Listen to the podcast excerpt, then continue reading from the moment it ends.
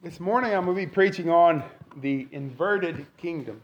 Uh, we're going to take uh, a big portion of scripture this morning, and as we go, it might seem that we're going pretty fast and that we're jumping around from one theme to the other. But hopefully, by the end, you'll see that all the situations and all the parts of this chapter have a common thread. In God's kingdom, it's the cross before the crown.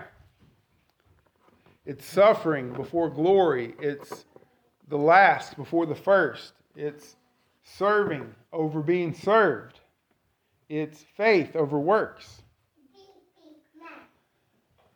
It's an inverted kingdom. It's upside down. All the attributes that we instinctively perceive is the way to glory, the way to honor, the way to privilege, the way to blessing, the way to happiness is flipped upside down. From what it's different than what we instinctively might imagine. And we see this over and over and over again in Mark chapter number 10. And so as we go, we'll see these themes play out, and Lord willing, we'll see how it all ties together at the last. So John, uh, Mark, rather, Mark 10, 13, it says, And they brought young children to him that he should touch them. And his disciples rebuked those that brought them. But when Jesus saw it, he was much displeased and said unto them, Suffer the little children to come unto me, and forbid them not. For of such is the kingdom of God. Verily I say unto you, whosoever shall not receive the kingdom of God as a little child, he shall not enter therein. And he took them up in his arms and put his hands upon them and bless them. So after Jesus was done teaching, um, the parents came and brought the little children to Jesus. And they desired that he would touch them, and probably to, to bless the little children. And the disciples saw these parents coming with the little children and rebuked them. Stay away. Jesus has more important things to do than to be bothered by a bunch of little kids. Well, Jesus was very displeased about this. For starters, they had just gone over this very scenario in Mark 9:33. It says, "And he came to Capernaum and was being in the house, and he asked, "What was it that you disputed among yourselves by the way?"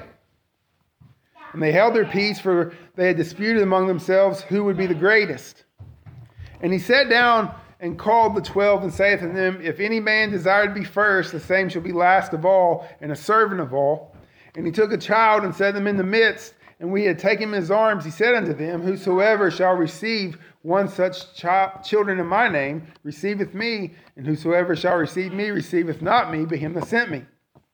And John answered him, saying, Master, we saw one casting out devils in thy name, and he followeth us or followeth not us, and we forbade him because he followeth us not. And Jesus said, Forbid him not. So the disciples just had received a lesson about this very thing. And Jesus took the little child and said, You need to be like this child. Um, you need to have this um, not desire to be great, but have a childlike faith and humility. And then John said, Well, we forbade this one. He said, Forbid him not, and so forth. So the second time this has happened, Jesus is much displeased. He was displeased also that the disciples were standing as gatekeepers to the Lord Jesus.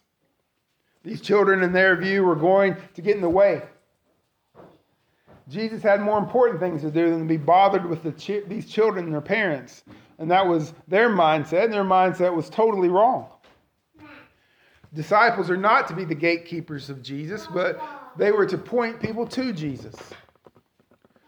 We are not to say, well, you can't come to Christ until you have shown yourself worthy and cleaned up your act. And uh, to, to start to show some, some fruit before we can say that you can come to Jesus.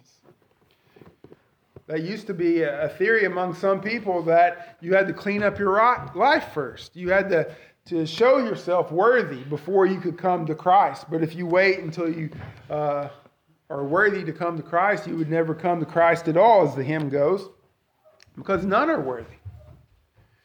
And so Jesus rebukes this spirit that they are gatekeepers to the, the Messiah. No, he says, Let the children come to me. Don't forbid them to come to me. The kingdom of heaven is like such. Those who come with a faith, a childlike faith. These children represent what the citizens of the kingdom look like. And if you don't receive the kingdom as a child, you won't enter in. Now that's upside down.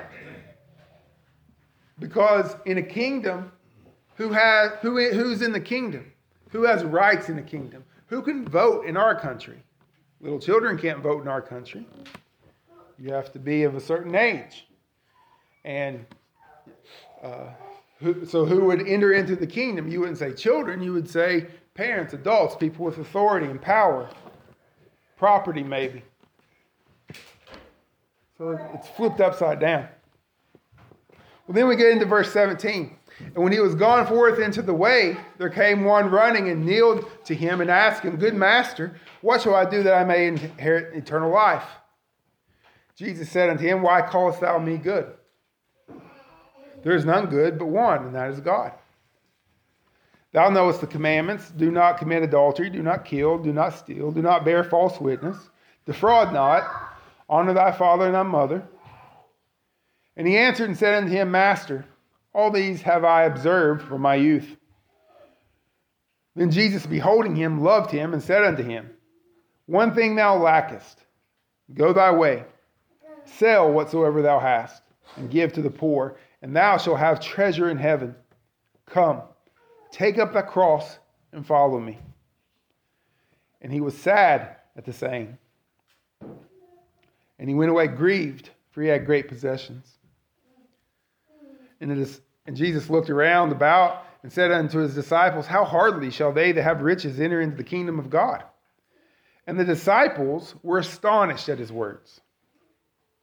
But Jesus answered again and saith unto them, Children, how hard is it for them that trust in riches to enter into the kingdom of God? It is easier for a camel to go through the eye of a needle than a rich man to enter into the kingdom of, of God. And they were astonished out of measure, saying among themselves, Well, who then can be saved? And Jesus, looking upon them, saith, With men it is impossible, but not with God, for with God all things are possible. So, this rich man comes up to Jesus. Interesting, the disciples don't forbid the rich man from coming to Jesus. They forbid the children and the parents of the children to come, but not the rich man. The rich man has easy access to Jesus. And he says, Good master, what will I do that I can inherit eternal life? So this man's not wanting healed. He's not wanting Jesus to do a miracle, but he desires everlasting life. The Lord has a few problems with the question. First, he said, Why do you call me good? Well, that's pretty strange, but it's not just the good part, but it's the good master. That's the problem, or good teacher. That's what he's saying. So he's coming up and saying, good teacher. And, and Jesus says, Why are you calling me good? Because there's none good but God. There's only one that's good, and that's God. So he's not denying his deity, that he's not God, but he's asking this man why he would call a mere teacher good. Jesus is actually saying the opposite. He's saying, You're calling me a good teacher, but why are you doing that? There's only one that's good, and that is God. And what he's doing is saying, showing him he has the wrong view of who Jesus is. Good Lord, that would be appropriate, but good teacher. So this man sees Jesus as, as a good rabbi, a good teacher. And Jesus is pointing out that he, he's not seeing things clearly. He's not seeing things as they should be. So he sets that aside. and he says, okay, what do you need for eternal life? Well, keep the commandments. And Jesus goes down the, the bottom six of the Ten Commandments, except for coveting, and he replaces that with defraud not. And what's the man's response? He said, Well, master, teacher, I've done all that since I was a little boy. I was raised a Jew. I was raised knowing the commandments. My parents taught me the, the Bible, they taught me the commandments. And from a little boy, I've been keeping all of those. Then Jesus, beholding him, loved him, and said unto him, One thing thou lackest, go thy way, and sell whatsoever thou hast, and give to the poor, and thou shalt have treasure in heaven, and come and take up that cross and follow me. So Jesus looked on this man and, and loved him. He looked on him with pity and compassion. So the man Christ Jesus saw this man. Here's a moral man. He's thinking about spiritual things, but he's all mixed up in the head. He's got everything wrong. He's proud. He's self righteous. He might not be on the up and up with his money since Jesus mentioned defrauding. Maybe that's how he got rich. I don't know. But, but Jesus looked at him and he loved him. And so, how does the Lord lovingly and kindly and compassionately deal with this man? Did he look at him and say, Well, I love this man and I don't want to hurt his feelings? This man, I have pity on this man, and I, don't want him to get mad at me. I don't want him to stomp off mad. So I'm just not going to say anything about his sin. And I'm not, I'm not going to treat him poorly and drop the hammer on him. But that's exactly what Jesus does, isn't it? How does Jesus love this man? He doesn't hate him, but he cuts off his hope. He's not compromising the truth. He's taking all the hope this man has in himself away. because Jesus knows Jesus knows what'll get him. He knows the sore spot, and that's he goes directly to that. He says, "Sell everything you have. Take all your fortune and all the money you get from selling all your possessions, and then give it away. Live not for the things in this world, but live for your treasure in heaven. Then take up the cross and follow me. Give it all away. Well, the man heard this and he was very sad. He's sad, the Bible tells us, because he had a lot of money and he had a lot of stuff.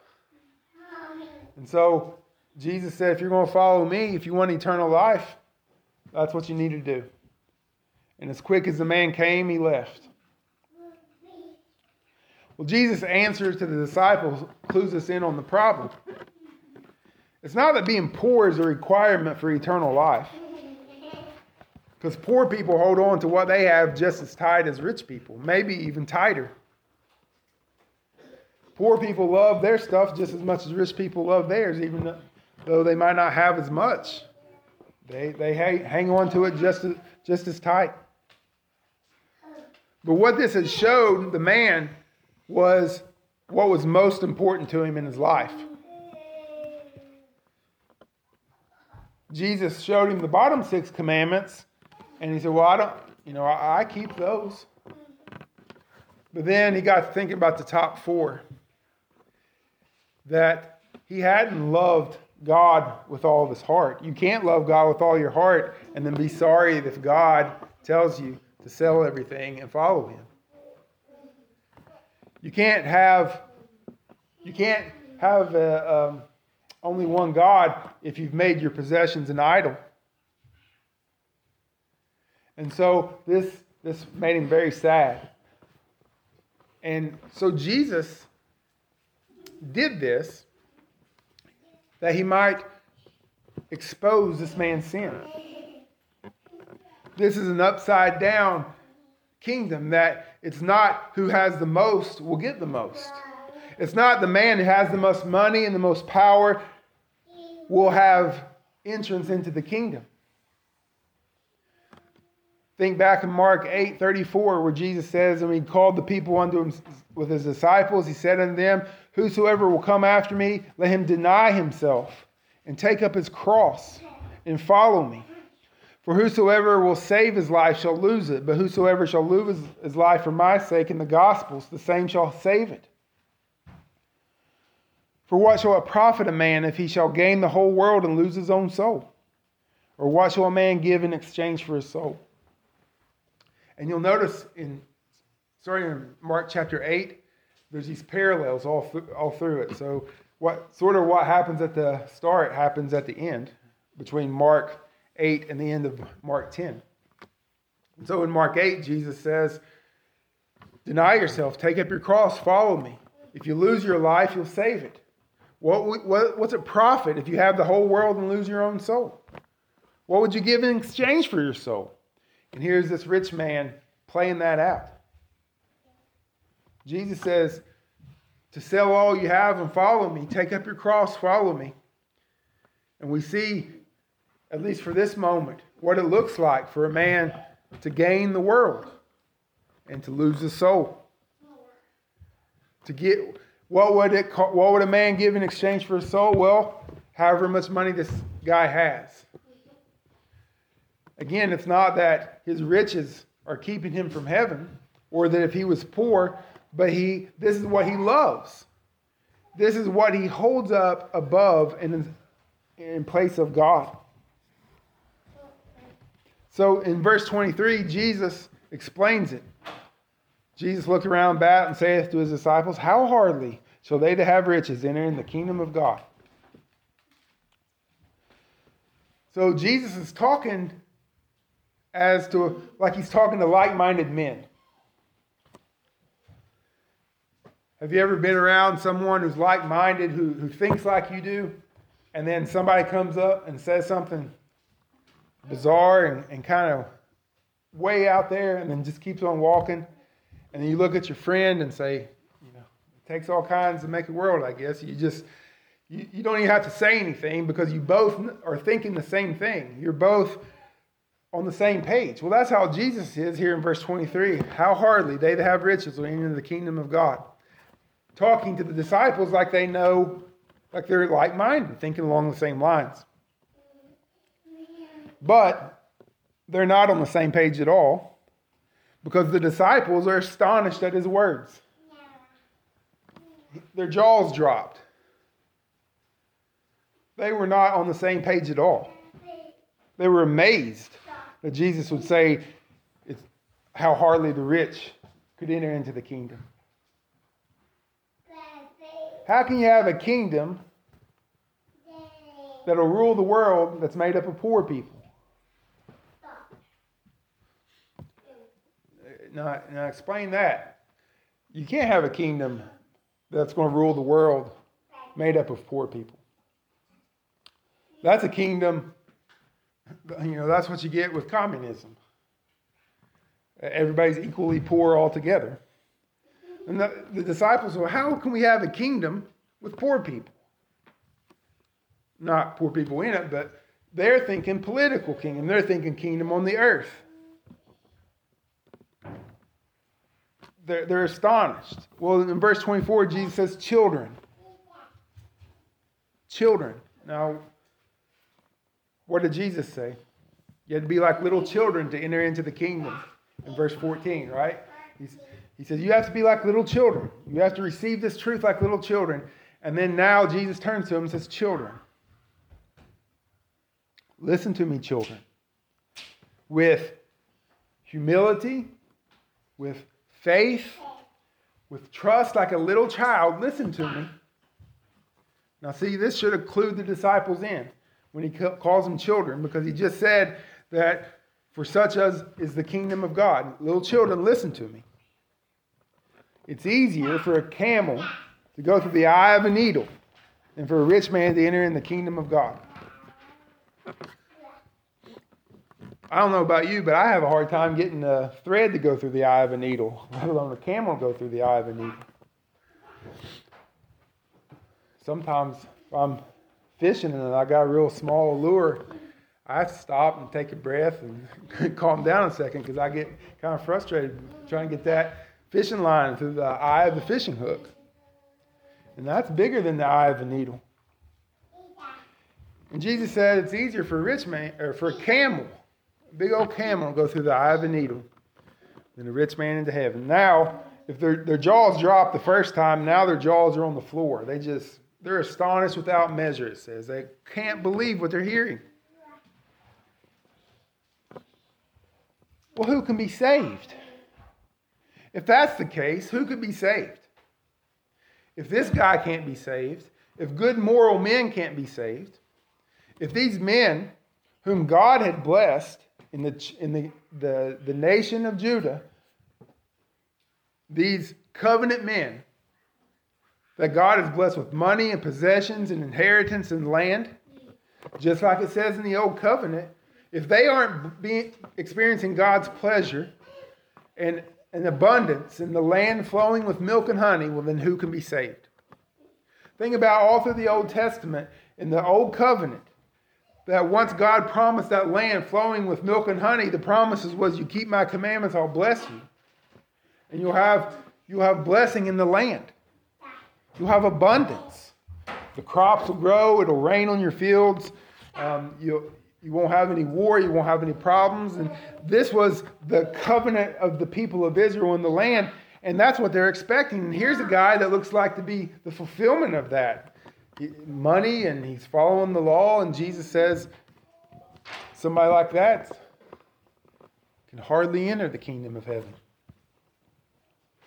If rich and powerful people aren't the key figures in the kingdom, then who's going to be saved at all? You see, there's a confusion here with the disciples that they're not seeing it. They're not seeing these things clearly. In verse 27, Jesus looking upon them saith, With men it is impossible, but not with God, for with God all things are possible. It's not possible with men. You don't buy your way into heaven. Even a good man's good works aren't good enough. Even if a man who'd been keeping the law since his youth hasn't kept the whole law, it's not required to be pretty good, but required to be perfect.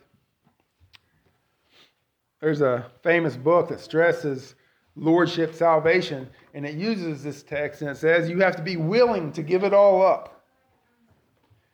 And then it says you have to be willing because it equates salvation with faithfulness and faith and faithfulness. And it stresses that a believer has to have a, a changed life, so they'll say you have to be willing to give it all up. But the problem with that way of looking at it is you've lowered the bar from actually doing it to just to be willing. It wasn't, rich man, be willing to do all this. Jesus said, you need to do it. What is required? See, the guy wanted to, to earn eternal life, and so Jesus says, well, what we'll do is we'll start out real low and we'll progressively move the bar up. No, Jesus said, this is the bar, and you have to do it. What is required is perfection. And what he, Jesus showed that man is he wasn't perfect. And so the disciples said, Well, if he can't be saved, who could be saved? And Jesus said, No one can, apart from God's grace. With God, all things are possible, even saving sinners. So, so far, the disciples have forbade children to come to Jesus. Now they're shocked when the rich man left because of what Jesus said. And then they're astonished beyond measure at what Jesus said about it. They're confused about what makes up kingdom citizens. So in verse 28, Peter began to say to him, Lo, we have left all and followed thee.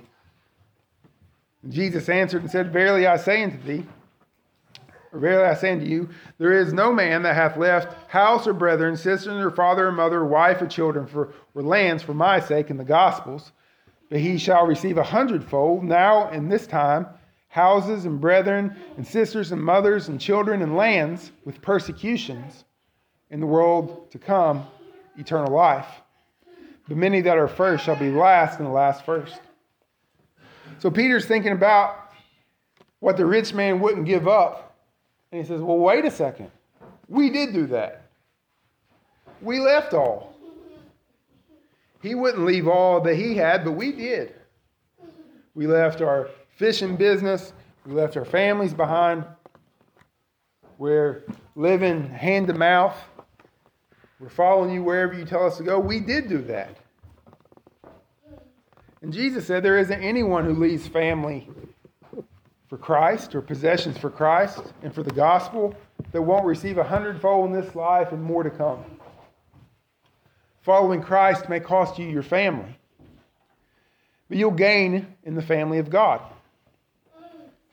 It may cost you wealth and job opportunities. It may cost you a dream house. It may cost you a dream job. It may cost you um, your, your closest family. But what you gain is greater than what you lose. And not only do you gain in this life, but in the world to come. So it's not that if you lose your house, you get 100 houses in return. But what you gain by following Christ outweighs what you lose. You might lose family. But what you gain in the family of God is sweeter and even more precious than, than what you lose. And that's a fact, what Jesus says. Now, it's a blessing if your family follows Christ, but that's not the case for a great many people. And sometimes you lose even your closest family. But Jesus promised, and it's a fact, it's true, that what you gain by following Christ is greater than what you lose. Now, I did leave one part out on purpose, the persecution part. Because that's how the disciples were looking at it too. They, they, I think they probably just glossed that over. They weren't hearing it. But that's part of the Christian life. Not everybody's going to be tied to the stake or executed or put in prison, but all that live godly shall suffer persecution of some sort. This is the inverted kingdom, it's upside down. If you lose your life, you'll gain it. If you lose your family, you'll gain more blessings. If you lose your house, if you're persecuted, if you're harmed, if you lose out in this life, you'll be the winner. If you're last, you become first. It's the children who enter, not the powerful. It's the poor who enter, not the rich. It's impossible to be saved. But with God, all things are possible. Verse 32 And they were in the way going up to Jerusalem, and Jesus went before them, and they were amazed. And as they followed, they were afraid.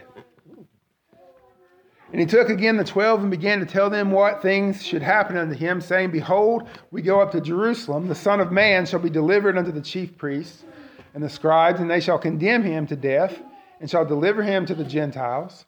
And they shall mock him, and shall scourge him, and shall spit upon him, and shall kill him. And the third day he shall rise again. The disciples were afraid.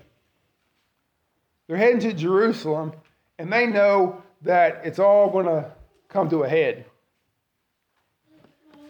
Three years they've been following Jesus. So, Mark 1 to Mark 10 is three years. Three years this has been going on, and it's all going to come to a head. Eh, there's, it's the boiling point. This is it. Now, Mark doesn't say why they were afraid, but if they're expecting Jesus to come in glory and to take the throne, that's awesome. But it also means some, somebody's going to have to do something with the Romans because they're still in charge. You still got to do something with Herod. And they might have in their mind they're about to go to war with the Roman Empire. They don't know what's going to happen. But they're almost to Jerusalem. But then Jesus tells them what's going to happen in great detail, predicting his betrayal, his death sentence being turned over to the Romans, crucified, mocked, scourged, beaten, and then put to death. And he tells them he's going to rise from the dead. All those shalls there you see in that text. And it makes you, and it, and it shows you that the disciples were hearing it, but they weren't really hearing it because this would have stuck out, you would have thought, whenever he was spat upon, turned over to the chief priests and to the Romans and mocked and ridiculed and scourged and put to death. They said, Oh, yeah, there's all those shalls, but there was one more shall, Jesus said, that he shall rise from the dead. But still, it's like the disciples and Jesus are in two different realities. They're in the same place, they're walking down the same road, they're having a conversation with him, they're seeing the same things. Jesus is speaking, they understand the words, but what they see and what they hear and what they think are so far off. It's like they're in two different planets almost. They're missing the whole point. Jesus says A, B, and C, and the disciples are hearing one, two, and three. They're, they're not on the same page at all. They just don't see it. We know this because, so they're afraid, they're heading towards Jerusalem. Jesus says this, and, and then John says, or James and John, the sons of Zebedee, come unto him in verse 35, saying, Master, we would that thou shouldest do for us whatsoever we shall desire. And he said unto them, What would you that I should do for you? And they said unto him, Grant to us that we may sit on thy right hand and on the other on the left in thy glory. But Jesus said unto them, Ye know not what ye ask. Can ye drink of the cup that I drink of? And be baptized with the baptism that I'm baptized with? And they said, We can. And Jesus said unto him, Ye shall indeed drink of that cup that I drink of, and with that baptism that I am baptized withal, shall ye be baptized. But to sit on my right hand and on my left hand is not mine to give but it shall be given to them for whom it is prepared. And when the ten heard it, they began to be much displeased with James and John. But Jesus called unto him and saith unto him, Ye know that they which are counted to rule over the Gentiles exercise lordship over them, and the great ones exercise authority upon them.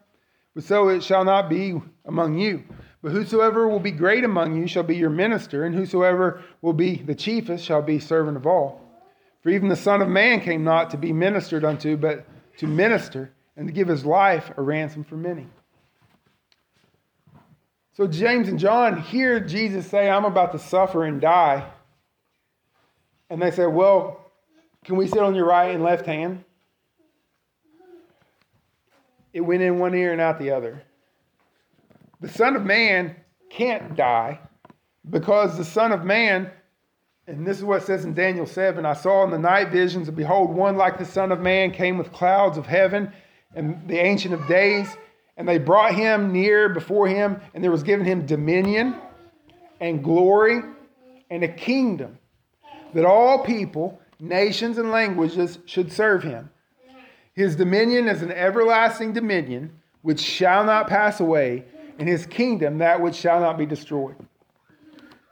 The disciples, I think, are living in Daniel 7 with kingdom and dominion and power and glory and thrones and the subjugation of the nations. They're living in Daniel 7. And everything that Jesus says, they interpret it through that. Jesus says, I'm about to die. That must be a metaphor. I'm about to suffer. That must be a metaphor or a parable. They're going to arrest me, hand me over to the Romans, and condemn me to death. Well, that must be a metaphor, right? So every they, they just couldn't grasp it. He's coming in glory. He will have dominion. He's going to sit in the throne. And when we get to Jerusalem, all this is going to happen, and I want to be on his right hand and I want to be in his left hand. And Jesus said, You don't, you don't know what you're asking. Can you drink the cup that I'm about to drink or be baptized with the baptism I'm about to go through? Well, sure, we can. For thrones and glory, we'll, we'll do whatever it takes. It's interesting that James and John are just as confident as the rich man was. And they, the rich man was confident in his works. James and John are confident in theirs. Of course, we can do that. Because they couldn't see what it was. And they didn't realize the cup was a cup of suffering. And the baptism wasn't to go down under the water, but to be immersed in suffering. They wanted to sit on the right and the left hand of Jesus on thrones and glory. But in Mark, the only other time we read about a right hand and a left hand is in Mark chapter 15, verse 27, and it says, With him they crucified two thieves, one on the right and the other on his left. That's what Jesus may have been talking about. You want to be you want to drink of that cup? You want to be baptized? Well, it's not for me to say who's to be on the right and on the left. They were thinking glory. They were thinking the crown. But in God's kingdom, it's the cross before the crown. It's suffering before glory. So when the others heard it, they got mad and they were much displeased with James and John. And that's something else you see.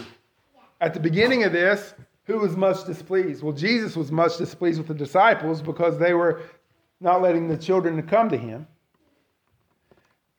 They were being proud, they were being full of themselves, they were being gatekeepers to Christ. Now the disciples are much displeased with James and John. Why? Because they because they said, Well, I see so much sin in you. No, they were displeased because they said, Hey, we were going to ask that. Or, hey, we didn't think to ask that. I want to sit on this right hand. I want this power. And they're mad at James and John now because they're afraid that they might get something that they don't get. They're still bickering and jealous about who's going to be the greatest. Going back to the previous chapter. Well, the Lord explained to him that it's the Gentiles, when they rule over people, they exercise lordship. They're the big guys, the guys in power who rule over the weaker people. Not so among Jesus' disciples. People don't, people don't go into politics because they, they just want to be unseen. People go into that because you can make a vast fortune in it, apparently, and you get to have power over people. That's what they want. And that's the way it's always been. That's the way the Gentiles do it, Jesus says the Romans get power, then they rule over you. The strong will rule the weak. You want to be great in the kingdom of God, you need to be a servant. If you want to be the greatest of all, then you're going to have to be the servant of all. If you're going to be the greatest, you're not going to have everybody serve you. It's going to be upside down. You're going to be the servant of everyone else. That's the way of the kingdom because that's the way of the Son of Man. The Son of Man didn't come to be served, but he came to serve. He didn't come to subjugate the nations, but to save them. He didn't come to have an easy life, he came to give his life. He came not to take the weak and make them slaves, but he came to die for sinners and set them free. He didn't come to make great money and become great in wealth, but he came to be the ransom. He came to be the price to set men free. The glory of the Son of Man is not what he will take, but that he gave his own life. He was the ransom, the price paid to set one free.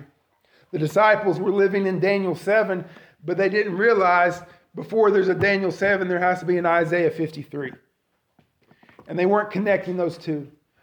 Isaiah 53:10 says, It pleased the Lord to bruise him. He hath put him to grief when he shall make his soul an offering for sin. He shall see his seed and prolong his days, and the pleasure of the Lord shall prosper in his hand. The disciples were blind to what Jesus had come to do. They couldn't grasp that suffering and death and the cross went along with the Son of Man. They couldn't see the necessity of the cross, that the Son of Man came to suffer and bleed and die for sinners, to redeem us and to set us free and to cleanse us of all unrighteousness. They had little faith. Freed from what? The ransom for what? Well, Jesus died as our substitute. He died in our place as the Lamb of God. He died to set us free from the bondage of sin and deliver us from death. Now, lastly, we see a miracle. And they came to Jericho, and as he went out of Jericho with his disciples and a great number of people, blind Bartimaeus, the son of Timaeus, sat by the highway side begging. And when he heard that it was Jesus of Nazareth, he began to cry out and say, Jesus, thou son of David, have mercy on me. And many charged him that he should hold his peace, but he cried out the more a great deal, Thou son of David, have mercy on me. And Jesus stood still and commanded him to be called. And they called the blind man, saying unto him, Be of good comfort. Rise, he calleth thee.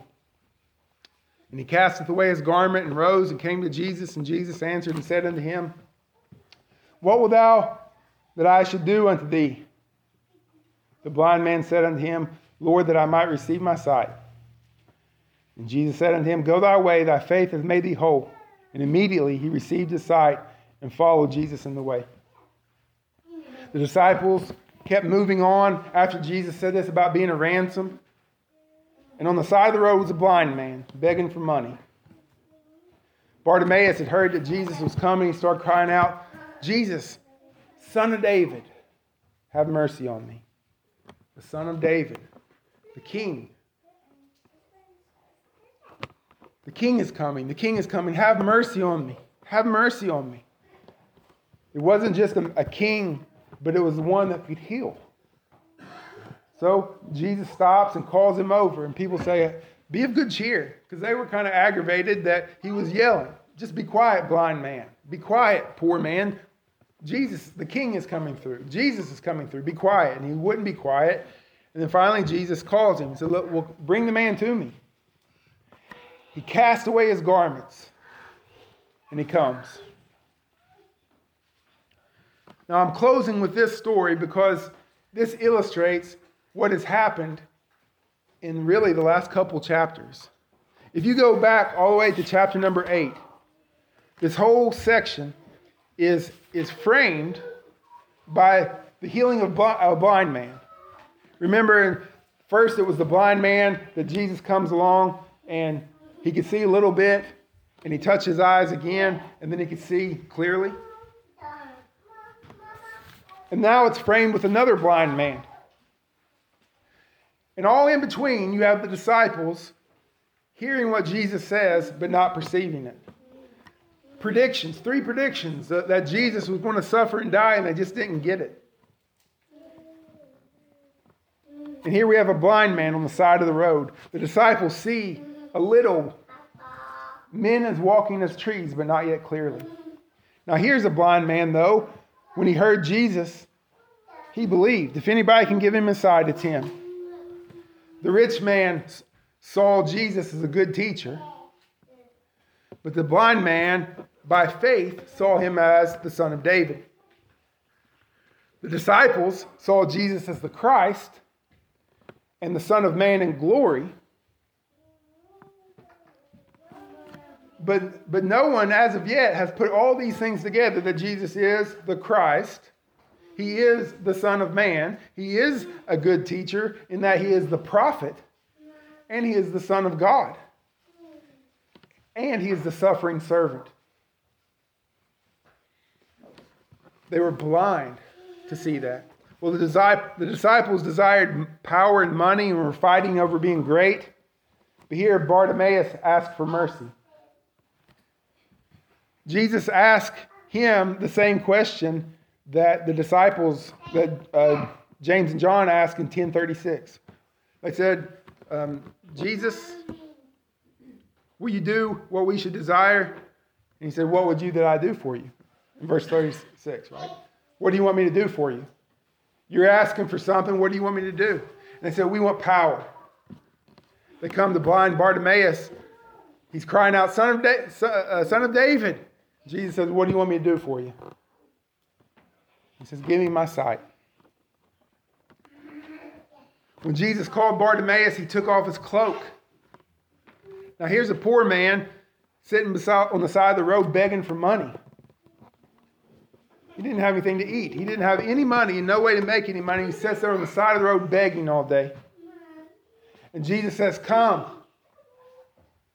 And what's he do? He takes off the only thing that he's got, his cloak, and leaves it on the side of the road.